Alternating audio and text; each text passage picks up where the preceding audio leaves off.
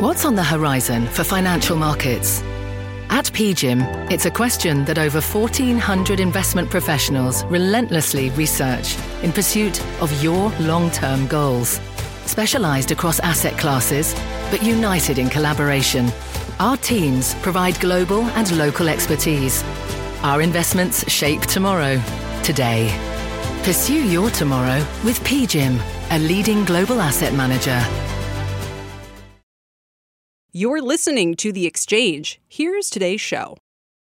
I'm Andrew Sorkin. Here's what's ahead. Speculation, not diversification. That's what Bank of America says about owning Bitcoin. Why? Well, we're going to ask the man behind the call. Plus, more calming words from Fed Chair Powell. Not enough, though, to give investors confidence as rates continue to rise. Is this creating buying opportunities? That's the question we're asking.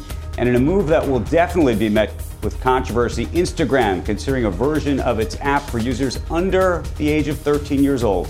The details straight ahead, but let's begin with the markets this hour. My good friend Dom Chu has that. Dom. My good friend, Mr. Sorkin, I do have the markets for you, and we are mixed in trading. And the general color scheme that you're seeing here has generally been the theme throughout the course of the day. It's been underperformance a little bit in the Dow Industrials, financials uh, to the downside, leading that kind of group lower. And the S&P 500 just about a quarter of a percent to the upside. The Nasdaq Composite outperforming. Some of those big cap tech names we'll get to in a bit are bouncing just a bit. But at the lows of the day, the Dow was down 357 points. So to put that move in context, we can check that out. Interest rates continue to be a focus. Let's show you a one week chart of the 10 year U.S. Treasury note yield. It's been a huge focus for traders, not just bond ones, but equity ones as well. 1.717 is the last trade there. At the highs that we saw this week, 1.75 roughly thereabouts was the high for interest rates. We've pulled back a bit. That's lending at least a little bit of a bid to some of those growth names in technology and media that we've seen. And speaking of, Nvidia on the chip side of things, up about one and a third percent. PayPal, one and a half percent gains. Netflix, one percent gain. One and three quarters for Uber. So many of these growth oriented names that rely on an interest rate differential in the markets that lends to their upper valuations are catching a bid today as interest rates pull back. So it's a theme we'll watch throughout the course of the afternoon. Andrew, I'll send things back over to you. Thank you, sir. Nice to see you midday. Meanwhile, yes. uh, Fed Chair Jay Powell out with an op ed in the Wall Street Journal today He's highlighting economic progress, but saying there's still a lot of work to be done. Here's what he said. He said, quote, the recovery is far from complete, so at the Fed, we will continue to provide the economy with the support that it needs for as long as it takes. His promise of further support, not though calming investors' fears, uh, though, as rates continue to rise in the tech sector, is as we've been watching all week on edge. Let's bring in David Katz, Chief Investment Officer at Matrix Asset Advisors. Also, Guy Lebas here. He is the uh, chief uh, fixed income strategist at Janney Montgomery Scott. Uh, good, good afternoon, I should say. I was going to say good morning. Good afternoon to both of you. David, I'm going to start with you. Um, can, can Jay Powell control the situation? And is it a problem that he's effectively uh, not saying that he has any ambition to do so? On a daily basis, the answer is no. On a intermediate term basis, if the Fed keeps rates at zero or near zero, uh, they can provide a lot of liquidity to the market. And we don't think the market should get overly concerned about the Fed's actions. There are other things to worry about, but not the Fed in this case. Okay, so the, oh, but uh, before I get to Guy, the, the, the rotation we're seeing, you think is not Fed related then? Well, the Fed is doing what the Fed is supposed to be doing. The rotation that we're seeing, we think, makes uh, perfect sense. If you look at the last 14 recessions and the aftermath of the last 14 recessions, value has outpaced growth. Last year, you had an enormous uh, overvaluation and a lot of growth in technology stocks. As the world is normalizing, as the economy is opening up, some of those stocks are coming back to earth. We think that makes enormous sense. The S&P is at 21, 22 times earnings. There are a lot of value areas, a lot of sectors in the market that are 14 to 16 times earnings. Money is starting to go to them. We think that is a much more sensible thing, and we don't think it's the Fed's job to try to control the stock market. Their job is to try to help the economy and to try to allow for liquidity so that none of their actions are hurting the overall economy or businesses. Guy, what do you think about what David just said? Well, I think today is a really great sort of microcosm to almost pay attention for the broader equity fixed income markets to just how myopically we focused we seem to be on Fed policy. Now, this morning, the Fed made a relatively modest regulatory announcement that's probably going to have very minimal uh, effect, certainly very little effect, if any, outside the banking sector. And yet we have this massive instant market reaction and, and sort of breathless commentating on the matter in the morning. So when it comes to the long end of the yield curve, to some degree, it's a similar story, right? Most of the drivers of long-term interest rates aren't going to be what the Fed does on a day-to-day basis. It's going to be where inflation moves. Um, and what the Fed is doing is simply allowing it to move higher, in theory, uh, should those pressures eventually emerge, allowing it to move higher than perhaps in, in prior cycles. Excuse me, prior cycles. Now, I don't think this needs to, without at least unhinged trading on the long end of the curve, which we're very far from. Without that, I, don't think it needs to have a negative feedback effect to the equity markets. David, I got an equity question for you. I think there's a view. I think there's two two schools of thought here. There's one school that says, "Welcome uh, to the Roaring Twenties, and here we go." There's another school that says, "the The Roaring Twenties just happened. We actually, oddly enough, already lived through it." And come 2022, 23, when the stimulus rolls off and everything else, that we're going to be back in the soup all over again. Which school are you in? We're, we're, we're down the middle. It's very interesting. If you look at earnings growth over the last 70 years and its effect on stock markets, there's a very low correlation. It's about 1%, which is almost near zero. So we think the most important thing that we want is a better economy, better corporate earnings. And we think in terms of the stock market, you want to look at stocks on a valuation basis. You did have a very strong stock market in 2020 when the economy was just horrible. So we think that you're going to have a very good economy this year. That doesn't mean you're going to have a very good stock market. We think the overall stock market probably is 8 to 10% over the next year, maybe two years. Uh, and that can be happening during a uh, improving economy and a lot of expansionary policies. Just to clarify, 8 to 10% annually or 8 to 10% over the next two years? No, 8 to 10% annually. You know, our best okay. guess for this year is you probably get 8 to 12% when all is said and done. A lot of areas are higher than that. We think that can continue to trickle up, but we do expect volatility this year. And we think the best advice is to not chase uh, what has been working, but rather go where things are going to work in the next six to 12 months. So we think some of the areas of the market that have really done poorly, like healthcare, uh, consumer staples, telecom, utilities are going to be a better place on a go forward basis. And we would not be jumping in with a lot of new money in technology. If anything, uh, we'd be buying dips in technology, but don't chase the rally days. Guy, final word to you. Uh, look in your crystal ball for two years. You in the same place that David's at, or no? Well, look, I'm pretty optimistic on economic growth here. I think there's a lot of things going for us. Also, inflation. There's more forces pushing inflation higher than at any point really since the 1960s. Don't get me wrong, that doesn't mean we're certainly going to have inflation, but there is some upside chance there. That tends to come along with faster degrees of economic growth. There's tons of reasons to be optimistic. And I say that as a bond guy, we're a naturally pretty pessimistic breed. I like it. I like it. Gentlemen, thank you.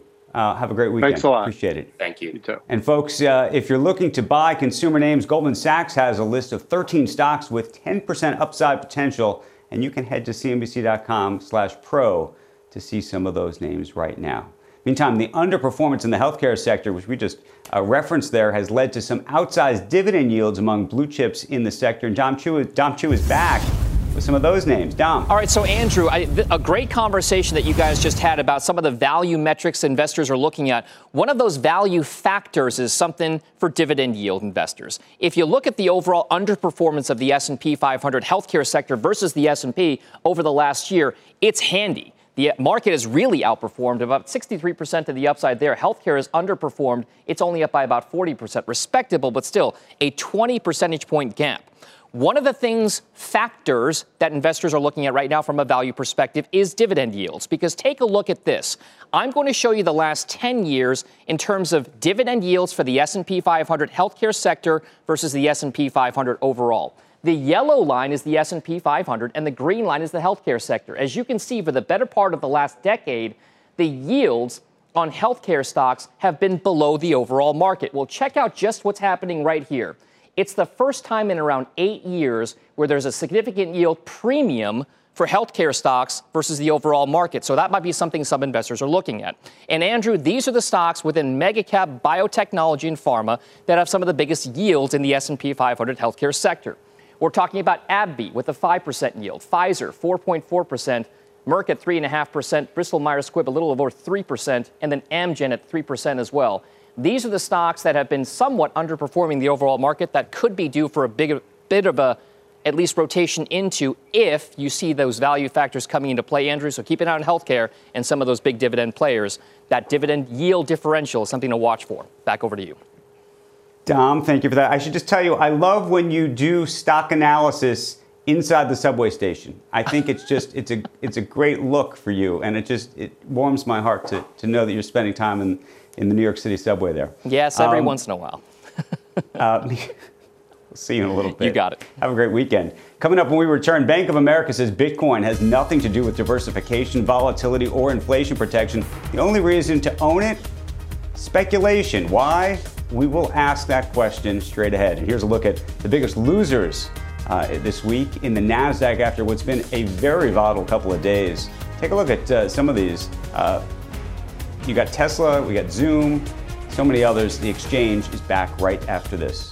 The market doesn't joke around, so why would you? Get serious. Choose Tasty Trade. Tasty Trade gives you the tools you need to make smarter moves. Dig into data with advanced charting, track profit accurately with order chain trackers, see risk clearly with curve analysis, and trade with low capped commissions, stocks, options, futures, and more. All on one platform. No wonder serious traders choose Tasty Trade. Join the club, genius. Tasty Trading is a registered broker dealer and member of FINRA and SIPC.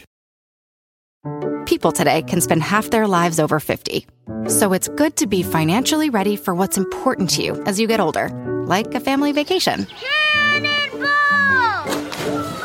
Or starting your dream business. Welcome to Connie's Coffee. How may I help you? AARP's trusted financial tools can help you plan for whatever your future holds. That's why the younger you are, the more you need AARP. Start planning today at aarp.org slash moneytools. Welcome back to the exchange. We have talked ourselves into believing a lot of things about Bitcoin and cryptocurrency. We hear things like great place to diversify, inflation hedge. We see big banks now working on access to crypto for individual investors. We have Visa, MasterCard allowing customers to make payments with it. But Bank of America's global research is trying to debunk some of these ideas, saying the only real reason to own Bitcoin is speculation, chasing higher prices. It's higher today, trading above $58,000. Uh, Francisco Blanch is here. He's the head of B of A's Global Commodity and Derivatives Research. Joins us now. So the question is people may own it for speculative purposes, but at what point does, does, does the train ride end, if you will, if that's the case, right? Right. Well, look, I think at the end of the day, uh, Andrew, uh, this is about supply and demand. We know the supply of uh, Bitcoin is capped at 21 million coins the supply growth rate of Bitcoin is uh, halving every four years. So there's less and less Bitcoin coming in. So ultimately, it's exactly what you said: is when does the demand for the cryptocurrency uh, stop growing? And ultimately, that's a question of adoption. So if adoption starts to falter, um, I think prices are going to come down pretty quickly. Um, but if it if it grows a lot more, then we have a different problem, which is the energy consumption of crypto. Which is one thing our report highlights: is that prices at the end of the day drive energy demand, drive CO2 emissions. And the question is, do we really need to have such a polluting instrument uh, at the time when when um, we're trying to essentially go to net zero emissions in 30 years here? Okay, but but I, I think the question that we should be asking here is let's say it's a speculative instrument. And, and, by the way, I think it's almost impossible to say right now that it isn't. But if you believe that it is some form of digital gold, it sounds to me like your view is that the current folks who have money in Bitcoin won't actually hold it when it gets to some kind of steady state that feels a little bit more like gold because you'll think to yourself, I don't have a 10x opportunity going going on in the future. Therefore, then I sell. Therefore, it pushes the stock down. I'm asking you, at what price does that happen? Right. Well, I mean, I think it's, it's impossible to tell, but one thing I'd say about prices in, in Bitcoin is that um, remember uh, in, in 2017, 2018, we had a big run up in, in, uh, in prices that was led largely by retail investors flowing in. Uh, this time around, there's been a lot more institutional investors uh, coming through into, into the market. And we also know there's a lot of hedge funds in this trade. So I think if the hedge funds somehow smell that uh, that there is downside risk, they're all going to try to get out. And and the other thing that we observed from our uh, from Bitcoin in our report is that it's driven by liquidity to the upside. Um, and that's something unusual. Most asset classes, Andrew, uh, when there is more liquidity, prices stabilize. In the case of Bitcoin, there's more liquidity and prices go up. That, that's kind of a very, very peculiar uh, of. Uh, what do you think the downside risk is? At, at $58,000, since, since, I'm struggling to get you to give me an upper end of this, what's right. your lower end of this? Well, I mean, I, the, the, reason the reason I, I, can't do that is because we don't really have price targets uh, in our report, so so we haven't really uh, uh kind of come come down to that. But uh, one one way to think about uh, downside risk in Bitcoin is the actual cost to, to, produce it. Remember, it takes a lot of electricity, it takes a lot of computer chips, and today we think the cost of production of that Bitcoin, the cost of mining it, so to speak, is right around uh, twenty thousand per per per coin. So that that sets in, in a way, uh, some reference to the actual uh, cost. Um, there's no real intrinsic value, but that's that's one one way to think about it. But if it were, if it, look, twenty thousand dollars, if it were get get back to twenty, that's still actually higher, meaningfully higher than where we were even six months ago. So, it, it, and it's interesting because literally a year and a half ago, you could you could still mint these coins for seven, eight thousand dollars a coin. Right. And and and of course, uh, costs of production are variable, Andrew, uh, because they they are uh, pretty much lined up with the amount of, of hash power coming into a network. Um, and, and they do are somewhat linked to, to prices. Uh, today, if you wanted to buy mining equipment, uh, you really wouldn't be able to get your hands on it for probably another year. Um, because there's such a shortage of, of chips globally, and also the companies that produce uh, right. th- this mining equipment don't really have any more capacity to deliver that to you. I, I don't want to go too, too deep into the weeds, but one of the things that's actually to me bullish about Bitcoin relative to the climate issue, and I just wrote about that in the New York Times two weeks ago, um, is this idea of some of these off-chain networks that are de- being developed, uh, like a Lightspeed and other things that are happening, so that effectively people can transact without being on this very energy uh, energy reliant um, blockchain, if you will. Does that not right. uh, is that not is that technology not not a bullish sign for you? Uh, I, I, think I think it is in terms of uh, potential adoption. And uh, I saw your article in New York Times, great article. Um, you know, I, I think medium term, and I, I, get this question all the time: Aren't we going to go to a, a, fully kind of renewable energy driven um, blockchain and, and, and, and Bitcoin network? And I say, yeah, it's possible. But look, I'm, I'm an energy analyst by training. I've, I've, I've, looked at energy for more than 20 years. And I can tell you, when you can't just shift overnight, you can't just snap your fingers and drop all your carbon emissions. Uh, it's going to take many, many years. And my, my particular worry in case of Bitcoin is that if prices rise too fast because we adopt it too fast and we don't let that technological uh, advance kind of play through, uh, we're going to end up with, with a major environmental problem 12 to 24 months from now because of the speed at, with, at which this is happening. Right. But you're right. I mean, medium term, there's there's solutions that are, are starting to show, uh, and and that could help bridge this problem in five or ten years, but not overnight. You know, clearly. You know, clearly we're seeing retail get involved in, in Bitcoin in a major way. We're starting to see hedge funds get involved. Um, some major banks are now uh, allowing clients to get exposure to it. Morgan Stanley recently, but exposure uh, through funds, not directly, which I think is an important distinction. The question I'd ask you is how you think about corporations, pension funds, endowments, and the like, thinking about putting some of this on uh, their balance sheet, and, and whether you're hearing more of that or you think that, that that's, that's pausing out after obviously some of the more famed names, including Elon Musk with Tesla doing something like that. Um, so I, have heard more noise about it, but but the one thing I'll say is that when I ask the question, why do you want to have Bitcoin in your portfolio?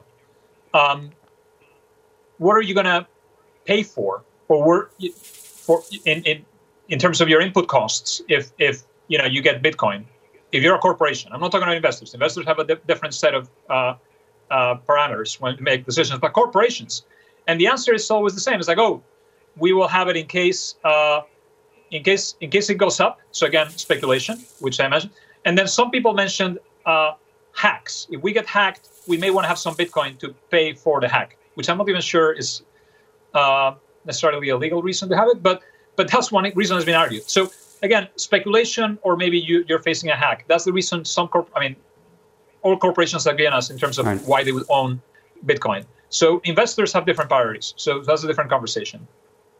Francisco, we got to leave it there. It's a longer debate. I'm so glad we had this conversation. I hope we can come on back and we can continue it at some point in the future. But thank you for the report and have a great weekend. Thank you. Absolutely. Uh, when we come back after this, it is the story that has Wall Street buzzing. Junior bankers at Goldman Sachs raising concerns about hours and conditions.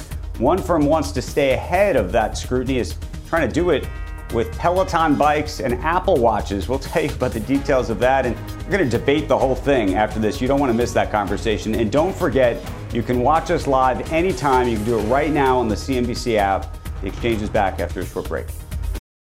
Canva presents unexplained appearances. It was an ordinary workday until. That presentation appeared out of thin air. Also, it's eerily on brand. Wait, did that agenda just write itself? Words appear, making this unexplainable case. Unexplainable? It's Canva's AI tools. I can generate slides and words in seconds. Really? the real mystery is why I'm only learning this now. Canva.com, designed for work.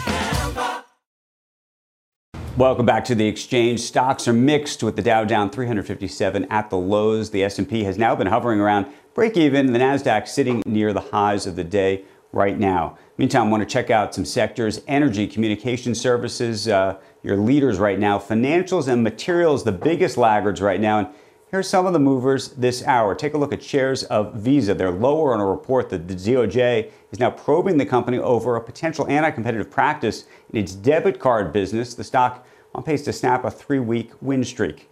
Take a look at shares of Nike because they're down on revenue miss and disappointing full year outlook. Uh, port related shipment delays in North America, one of those headwinds there. And finally, the NCAA tournament underway. Check out some of the sports betting stocks. DraftKings, Penn National Gaming, and Scientific Games all seeing nice gains today. I'm sure uh, Dave Portnoy is quite happy about that. Meantime, let's go over to Rahel Solomon for the CNBC News update. Rahel. Hi, Andrew. Hello, everyone. The Wall Street Journal reports that some researchers believe that they have found the link between deadly blood clots and AstraZeneca's COVID vaccine. Two groups of scientists independently found that the vaccine could cause a rare autoimmune disorder leading to blood clots in the brain. The White House says President Biden will speak with Russian leader Vladimir Putin, quote, when the time is right. Putin has called for a live discussion between the two leaders after Biden said that he thought Putin was a killer. Four more women have sued Texans quarterback Deshaun Watson, accusing him of sexual assault and harassment. That now brings the total to seven lawsuits. Watson has denied any wrongdoing, but neither he nor his lawyer have responded to the new suits. And tune into the news with Shepard Smith for the latest on the growing number of accusations against the quarterback. Andrew, you are now up to date. I'll send it back to you. Thanks, Rahel. Have a great weekend. You too. Uh, meantime, coming up on the other side of this break, Instagram for kids. Yeah, that's for real. People, we're going to talk about that. And people are buying real clothes again. Can you believe that? The perks of being an associate at Jefferies. You might get a Peloton if you work there. And more coming up in today's rapid fire. You do not want to miss this. I've been, I've been waiting all show for this. And it is Friday, and that means it's time to look ahead for what is in store for your money next week. Here is your Friday Fast Forward. It's the last full week of the first quarter, and it's going to be a busy one in Washington. Fed Chair Jerome Powell and Treasury Secretary Janet Yellen will testify before the House Financial Services Committee on Tuesday. The CEOs of Facebook, Alphabet, and Twitter will appear at a House hearing on misinformation, while President Joe Biden will hold his first formal press conference on Thursday. Plus, as supply tightens and mortgage rates climb, we'll get new and existing home sales for the month of February. And with states relaxing COVID restrictions, we'll get a check on how the consumer is faring with personal spending and consumer sentiment. KB Home, Winnebago, Darden Restaurants, and GameStop all reporting earnings. Traders will be closely watching GameStop's results, trying to justify its huge 1,000% gain so far this year. That's your Friday Fast Forward. Okay, it's the moment you've all been waiting for because I've been waiting for it. Uh, we want to catch up on a few stories that should be on your radar. It is time for my favorite, Rapid Fire.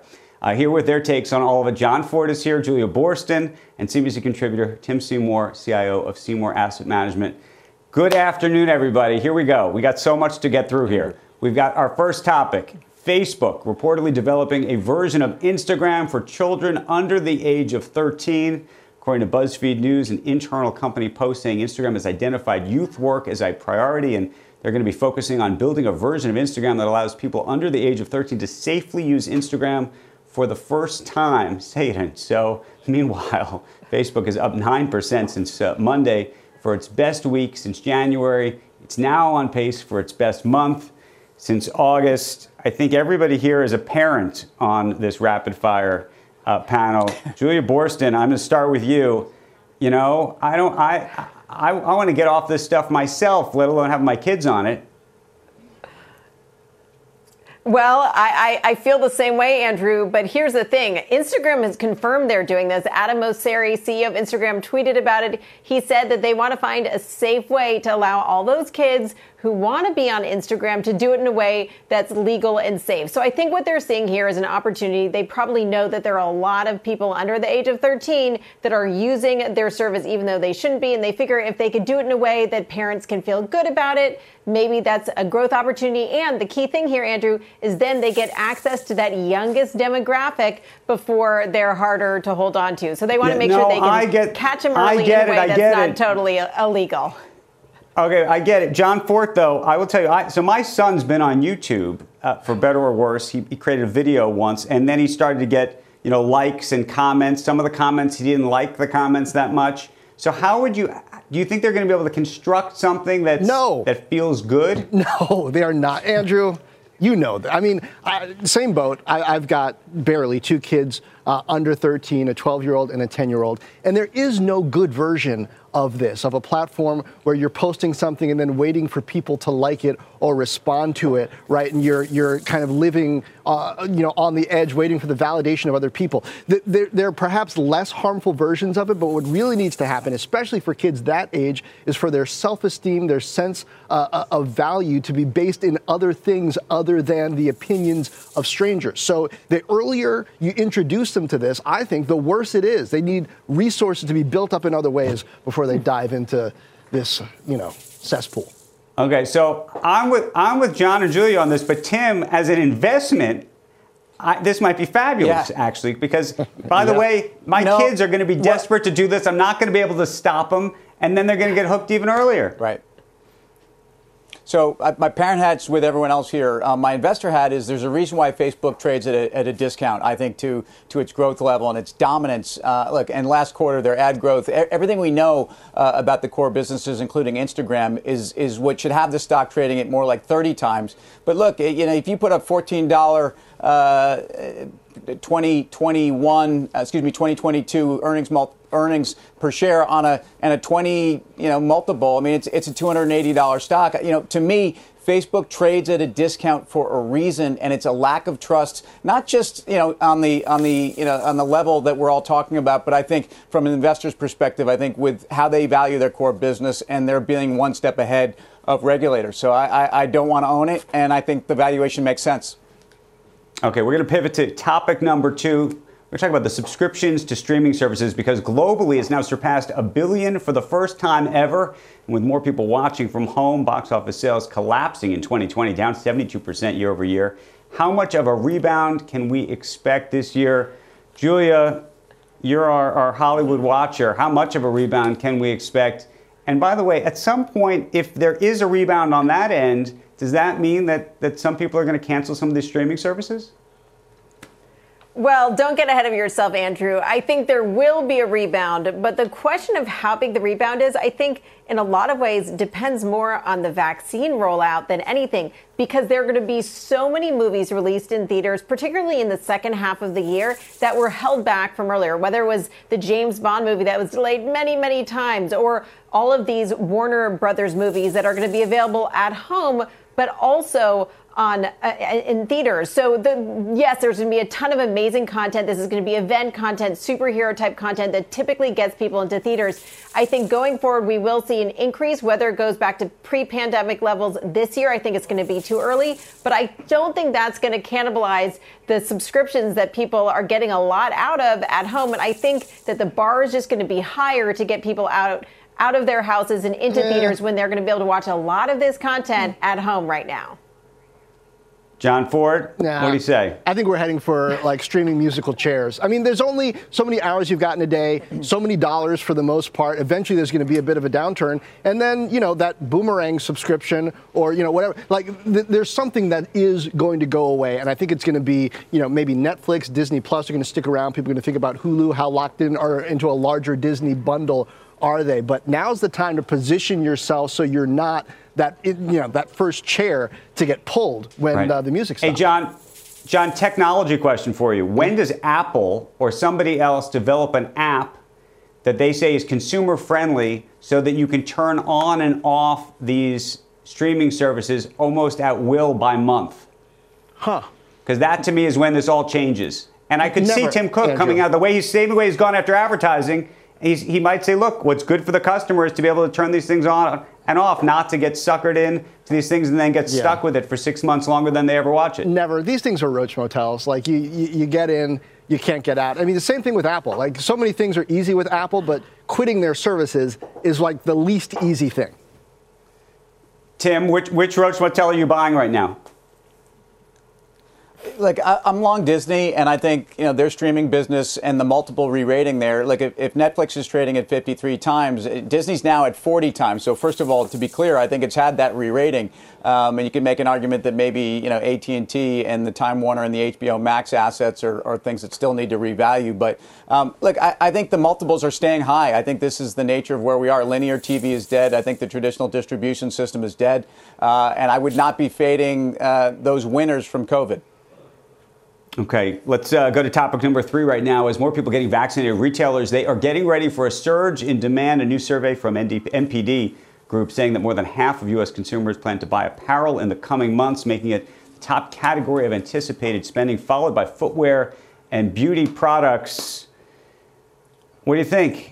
I mean, I have not, I haven't bought anything, but I do know like signature sleeves are a big deal, right, for women, and people are talking for about peacocking. Why do you know they're that, Going to go out and they're going to peacock with bright colors. Why do you know Uh, about signature De- sleeves? I don't even know what signature We- sleeves we- are. We just had Diane von Furstenberg on the show on Squawk Box yesterday. Signature sleeves are for Zoom. Uh, if you're a woman, you have signature sleeves because that's that's what pops on the Zoom, and so this is what's this is what's going on in, in the fashion world. But you don't. Why need just women mind peacocking? strike. Come on. You're peacocking all the time, but but but Julia. I mean, come what- on. What what what do you say here? I think that there's going to be this new world where people want to look like they're wearing regular clothes, but they also want to be comfortable. And we're starting to see this in some trends like with Express. They're having flexible fabric. So people are going to buy things that look like jeans, but maybe they're a little bit more comfortable. The one thing I think is going to have a hard time, yes, people are going to want to get dressed up again, but high heels, man, I used to run around in three, four inch heels and not think twice about it. But now I'm going to be thinking about the sneakers and flats I've been wearing. So I wonder where the trends are going to go in the shoe department. Uh, Tim, are you wearing sneakers right now? I kind of think you are. I'm wearing socks. Uh, sorry, I hate to really give everyone more probably information than they wanted, but they're and they're athletic socks too, so it's an even worse look than than you're imagining. Um, I, I, I, you know, I think the beauty trends are the ones to, to play on too. I think Ulta over Lululemon is the trade based upon the weakness in the shot in the stock, and I think Right. um, beauty continues to be a, a great segment. Well, I should tell you, I'm wearing Lululemon ABC uh, men's pants, Ralph Should Lauren suit on top, Should you pants on the that? bottom. Yes, you are. I'm just, just, just telling you. Meantime, uh, finally, uh, on the same day that Goldman Sachs uh, that survey went uh, viral. Uh, junior bankers, of course, back then complaining uh, about a crushing workload. We, we should debate that too, by the way. Jefferies sending out a memo that says that uh, more than a, thousands of, a thousand of its analysts and associates, uh, th- not just thanking them for their work, but saying they can now get a gift from the company, including a Peloton bike with a one year subscription, a Mirror home workout system, or an Apple package. They're giving out an Apple Watch, an iPad, and AirPod Pros. First of all, before we even get into this gift giving situation, uh, who is in the who is in the crowd of sympathy for this overwork happening on Wall Street? These highly compensated people. Are you sympathetic? Are you unsympathetic? I'm sympathetic. That, plus, that to me is these the debate. gifts, are these like the little fluttering things that come to the tributes in the Hunger Games? It's like if you survive and you get to use this thing. Uh, I mean, I, I know that there's this culture on Wall Street where it's like there's a whole herd of people and then we thin the herd to see who survives. There are probably a lot of really smart people who could do a lot of really great work who don't want to be hazed that way. It probably doesn't serve Wall Street really well. There are better ways, I think, of getting work done. Tim, it sounds like you have a small violin out. What's going on? No, no, no violent. uh, Look, I was lucky if they bought me a pizza when I worked all night in my early analyst days. So no, I, you know, I, I, tells me that the bankers are making too much money right now. I realize Wall Street is competing with other industries, certainly tech and startups. Um, but look, paying with a Peloton or other perks um, may actually be much more uh, cost effective than, than some of the other just paying them, cutting them checks. Um, but no, I don't feel bad for bankers. Sorry. Julia, how do you feel? And which one would you take if you had the choice? You have, you have three options. Well, I think for the for the health of these bankers, maybe the Peloton would be a good thing if they're sitting there in the same position all day. But I think, look, I think that these banks are going to be competing increasingly with Silicon Valley companies, with startups for top talent. And I think that burning people out is not the best way to get the best out of them. There's so much data about how important sleep is, how people think better and are much more productive if they can get a little bit of rest. So I think ultimately it's in the best interest of everybody if they can work out a system where 90 hour weeks are not necessary in order to succeed. It's not going to help the banks over the long run if that's how they figure out if, if your ability to go without sleep is how they figure out if they want to promote you or not. Julia Boorstin with the enlightened take on all of it. Jon Fortt, thank you. Tim Seymour, thank you. What fun. I told you guys this was going to be the best segment of the hour, and we just did it. Thank you. Have a wonderful weekend, everybody. Uh, when we come back after this, e commerce has been booming over the past year, and according to the founder of Jet.com, it is here to stay. Uh, Nate Faust is going to be joining me to discuss what that means for retailers and his latest venture next. And it is Women's History Month. We're spotlighting some of our CNBC contributors. Check this out. Ann Richards, former governor of Texas, used to say in a crowded room that Ginger Rogers did everything Fred Astaire did. She just did it backwards and in high heels. Beyonce, she always says, never let success go to your head, and more importantly, never let the failures go to your heart. And finally, some dime store advice from me work smarter, not harder. Most important, believe in yourself, because if you believe, you will be believed. Welcome back to the exchange this afternoon. COVID lockdowns accelerated e commerce adoption in a major way. 2020 seeing over $860 billion in online orders, up 44% from the previous year. But all of these orders have created a figurative and yet literal mess. The sheer volume has now slowed delivery times. And just think of all the cardboard. A startup called Olive is attempting to offer a solution. And joining us right now is Nate Faust. He's the founder of Olive and a former executive of e commerce supply chain and logistics at Walmart. Nate, it's great to see you. Uh, you do have a solution. Explain what you're trying to do here, uh, both with cardboard and with shipping times. Yeah, absolutely. Thank you for thank you for having me on the show today, Andrew.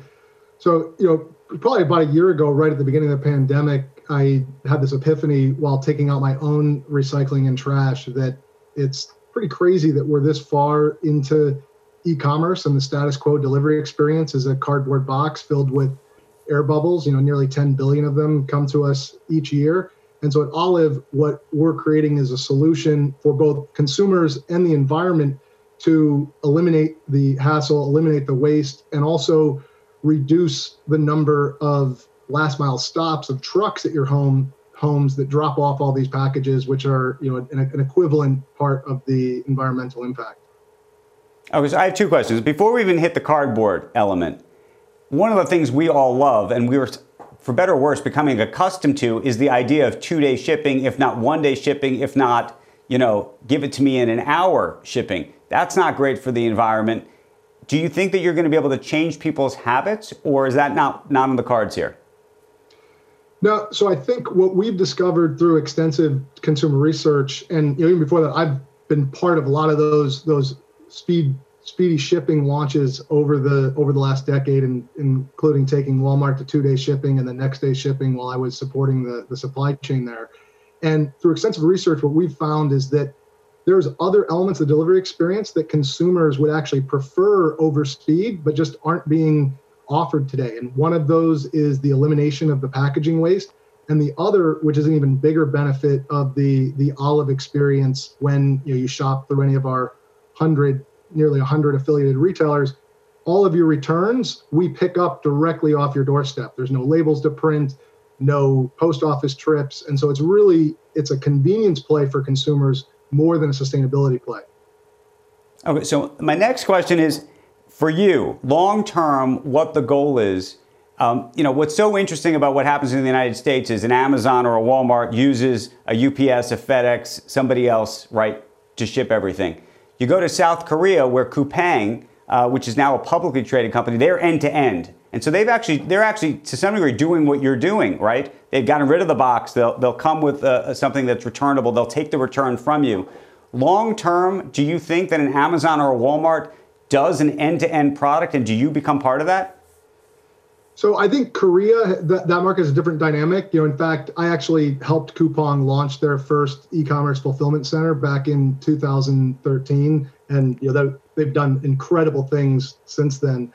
Um, it's a more densely populated country. Eliminating boxes and doing overnight shipping at the same time is a much greater challenge in the in the U.S. But I do think, as both consumers and environmental regulation around waste becomes a bigger part of the the narrative a solution that has less waste but also has benefits to the consumers is bound to to take hold in the in the long run well, Nate, uh, we very much appreciate you joining us. I'm I'm thrilled to uh, follow your progress and see where this all goes, and I hope uh, that we can continue this conversation in the future. Likewise. Thank you for having me, Andrew. Good. Good luck, you bet. When we come back after this, if ending the pandemic wasn't enough to get people to follow COVID safety protocols, some companies are hoping that cold hard cash is. Yet we're going to be talking about companies that are effectively bribing their employees. That's what's happening, and that's what we're going to talk about next. Welcome back to the exchange. Uh, businesses are starting to incentivize employees and customers to get vaccinated, and Ylan Mui joins us now with more on that. Ylan. Well, Andrew, for anyone who is on the fence about getting the vaccine, maybe a little cash could change your mind. Companies like Kroger, Petco, and Bridgestone Tires, they're all paying workers bonuses if they roll up their sleeves and get the shot. Love's Travel Stops operates nearly 500 truck stops and service centers across the country. It has 30,000 employees, and the company is offering $75 to those who get vaccinated. Love's president Shane Wharton said roughly 500 people have signed up for the cash so far, but he expects that number to grow fast as more workers become eligible for the shots. We didn't want any of our employees to have any disincentive to to go and get the vaccine because in some cases they may have to wait in line for a while. So we wanted to make sure that uh, we compensated them and, and provided incentive for them to do that. Now the company's even taking it one step further holding a vaccination clinic today for the 1,500 employees at its headquarters in Oklahoma City. I'm actually going to donate mine to a local charity uh, uh, on behalf of Loves. If I can use that $75 to go ahead and, and protect myself and then in the end go ahead and help other people uh, with it down the road, then uh, I think uh, all more the better. Now, Loves will hold another clinic for cash on Tuesday, but what it's doing is still the exception, not the rule. A survey by the Society for Human Resource Management found that 88% of employers have no plans to offer incentives for getting the vaccine. But, Andrew, it's worth pointing out that among those who are hesitant about getting the shot, nearly a quarter of them said that free money can make a difference. Back to you. Well, that's what I was going to ask you, which is what dollar amount do we think makes a difference? If you're hesitant, if you're thinking I don't want to do this, what's what's where's the line? Is it 50 bucks? Is it 100 bucks? What is it? Yeah, so this is a fascinating behavioral economics experiment right here. You know, is this a reward for doing something that some say is the right thing to do to end the pandemic, or is this trying to change people's minds? One more wrinkle for this here, you know, the incentive so far between 50 to $100, but one more wrinkle is that if the amount is too high, then companies can actually be seen as doing something that's coercive to their employees and discriminating against those who don't get the vaccine. That could run afoul of the EEOC. So a lot of companies are asking for clarity on how exactly to proceed in offering these incentives. It's so fascinating. So, okay, so, but what happens if a company that's offered money to incentivize people, maybe they get to 60, 70%, but they can't capture that last 30%? Do they start offering more to the last 30% that are the holdouts?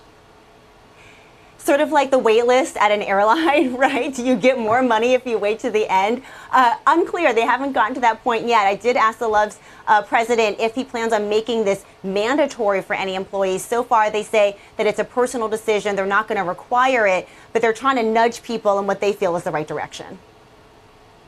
Love it. Uh, Ylan, uh, appreciate the stories. Some people call it incentive, some people call it a bribe, and that's the debate. You've been listening to The Exchange.